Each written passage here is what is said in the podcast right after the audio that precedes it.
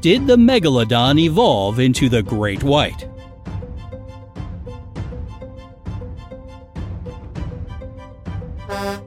A huge whale-eating shark the size of a semi-truck and with teeth that were bigger than most people's hand dominated the oceans millions of years ago. This shark was called Megalodon, and its evolution has been the topic of heated debate among scientists for over one hundred fifty years. Until recently, a lot of paleontologists were sure that one of the most ferocious marine predators of our time, the great white shark, descended from the mighty Megalodon. Well, recent findings are bringing this long-held belief into question.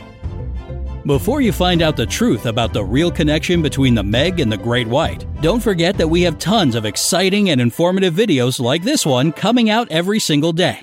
So join the bright side of life by clicking that subscribe button and ring the notification bell so that you don't miss a thing. Alright, now, the age-old question that's been tormenting experts for centuries. Do these two sea predators share the same family line? Let's start from the beginning. In October nineteen sixty-six, Danish anatomist Niall Stensen received a package containing the head of a great white shark. Imagine the mail person who had to deliver that thing. Stensen had just started his career, but despite his little experience, he was extremely talented at dissection. When he was examining all the shark's numerous teeth, he noticed they were strikingly similar to Glossopetrae, also known as tongue stones. These were basically inexplicable pieces of rock in a triangular shape that were found on land in different locations. However, until then, nobody had been able to understand their origin. Some theories stated that these unusual rocks fell from the sky at night, while others believed them to be snake teeth that Saint Paul had turned into stone. But Stensen's discovery provided convincing evidence that Glossopetrae were, in fact, fossilized shark teeth. And since some of these rocks were about seven inches long, this was a somewhat unsettling discovery. After all, they were much bigger than any great white's teeth, which were rarely more than two and a half inches long. Despite the size difference, their shapes were pretty similar. This fact made scientists come to the conclusion that the great white shark evolved from some ancient supersized shark, aka the megalodon. Even today, some paleontologists stick to this theory. The problem was in difficulties that researchers had every time they tried to reconstruct prehistoric sharks. The thing is that a shark's skeleton is made of cartilage, which tends to decompose much faster than bone. That's why over the years, scientists have only managed to gather just a few vertebrae of a fossilized megalodon. As a result, they have to build all their theories upon the shark's teeth, which preserve better since they're made of bone. And because sharks regularly shed their teeth, researchers have managed to acquire quite a few fossilized megalodon teeth. With all these examples that showed striking similarities between the ancient shark and the modern great white, like their shape, structure, and saw-like edges, it seemed only natural to assume that the more recent species descended from the older one. As for the megalodon, it was the largest predator that's ever lived on this planet. It could get up to sixty feet long, which is about the size of a semi. It could weigh over seventy tons. To put that into perspective, that's the combined weight of about ten elephants. Now, the sperm whale that we have nowadays might be longer than the megalodon, but the ancient shark was heavier. And if we speak about the great white, it only gets about twenty-three feet long and usually weighs no more than three and a half tons. Yeah, it's still big compared to us humans, but tiny in comparison to its presumed ancestor. The megalodon was twenty times heavier and three times longer than the great white shark. Just imagine that thing in the water. Mm. Of course, the giant needed a lot of food to fuel its massive body. Researchers estimate that a full-grown megalodon probably consumed about a ton of food every day.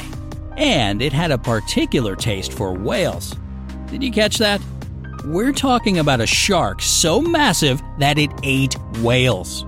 But this creature's large size and equally large appetite was a result of evolution. It all started with the megalodon's ancestors, which hunted marine creatures that were predecessors of modern-day whales.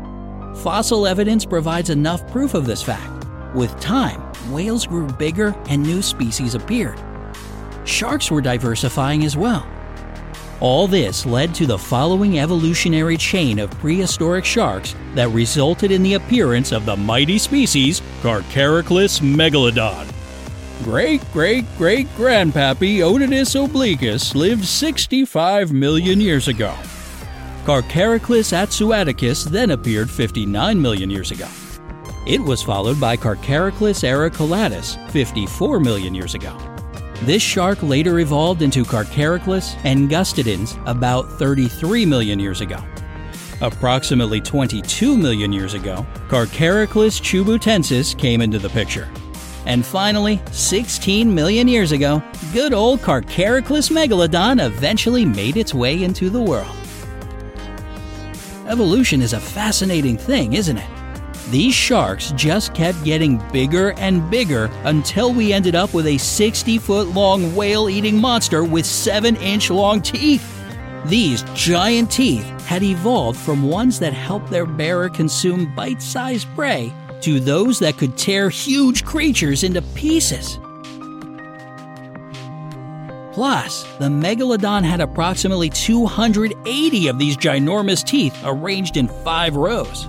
Lost teeth were typically replaced within two days max, and all those teeth came down on the shark's prey with incredible force. In fact, the megalodon had the most powerful bite known to humankind. According to computer models, this super shark had twenty-four thousand to forty thousand pounds of bite force. That's ten times more powerful than the bite of a great white or even the modern crocodile. It's even two to three times stronger than the bite force of the feared T-Rex. Fossilized megalodon teeth have been discovered in different regions of the world, from North and South America all the way to Australia, New Zealand, and Japan. This means that this predator lived almost everywhere on Earth. At the same time, the sharks seemed to prefer warm waters where there were plenty of food sources. The megalodon went extinct about two point six million years ago. Unfortunately, they most likely represented the final link of the evolutionary chain of this particular species of giant sharks. In November two thousand twelve, scientists discovered new shark fossils in South America. These remains included a complete jaw with teeth and several vertebrae. The teeth of this new shark were saw-like, but they weren't as sharp as those of the great white or megalodon. They were somewhere between the smooth teeth of the fish-eating mako shark and the jagged and sharp ones of the great white, which are suitable for munching bigger animals. According to the most recent study based on these remains, great whites are by no means descendants of the megalodon. After specialists analyzed the fossils, they came to the conclusion that great whites had more in common with mako sharks. Both species were likely to have branched off from the now extinct broad-toothed mako approximately five million years ago. According to the analysis, these two species have a lot in common as far as teeth are concerned. The root and tooth structure are pretty similar, and they have an almost identical trajectory of growth. That's how teeth change in shape and size during a shark's life. On top of that, an examination involving a high-resolution electron microscope discovered that the great white's teeth have a significantly different shape and serration spacing from those of the megalodon. The great white has much sharper cutting tools than the prehistoric shark. Both of these sharks' teeth are sort of oval-shaped, but according to experts, this is the result of convergent evolution. This means that the teeth evolved independently, but ended up with a similar form because the functions they fulfilled were alike. But the megalodon teeth are a lot thicker, and the serrations are much more regular and less pronounced. The roots of the teeth are V-shaped. The teeth of the great white, on the other hand, are slimmer, sharper, and have a rectangular-shaped root. The last argument scientists provide to prove that the megalodon and great white shark aren't related is the fact that these species coexisted for about ten million years. But while the meg preferred warm regions, great whites lived in the cool waters of the northern Atlantic. They, quite understandably, avoided warm areas dominated by the mighty megalodon. These facts made paleontologists doubt that these two species share the same genus or even the same family. But they both do share our utmost fascination and curiosity. What theory do you believe in? Tell us in the comments below. If you learned something new and interesting from this video, then give it a like and share it with your friends. Remember to subscribe to this channel because life is more exciting on the bright side.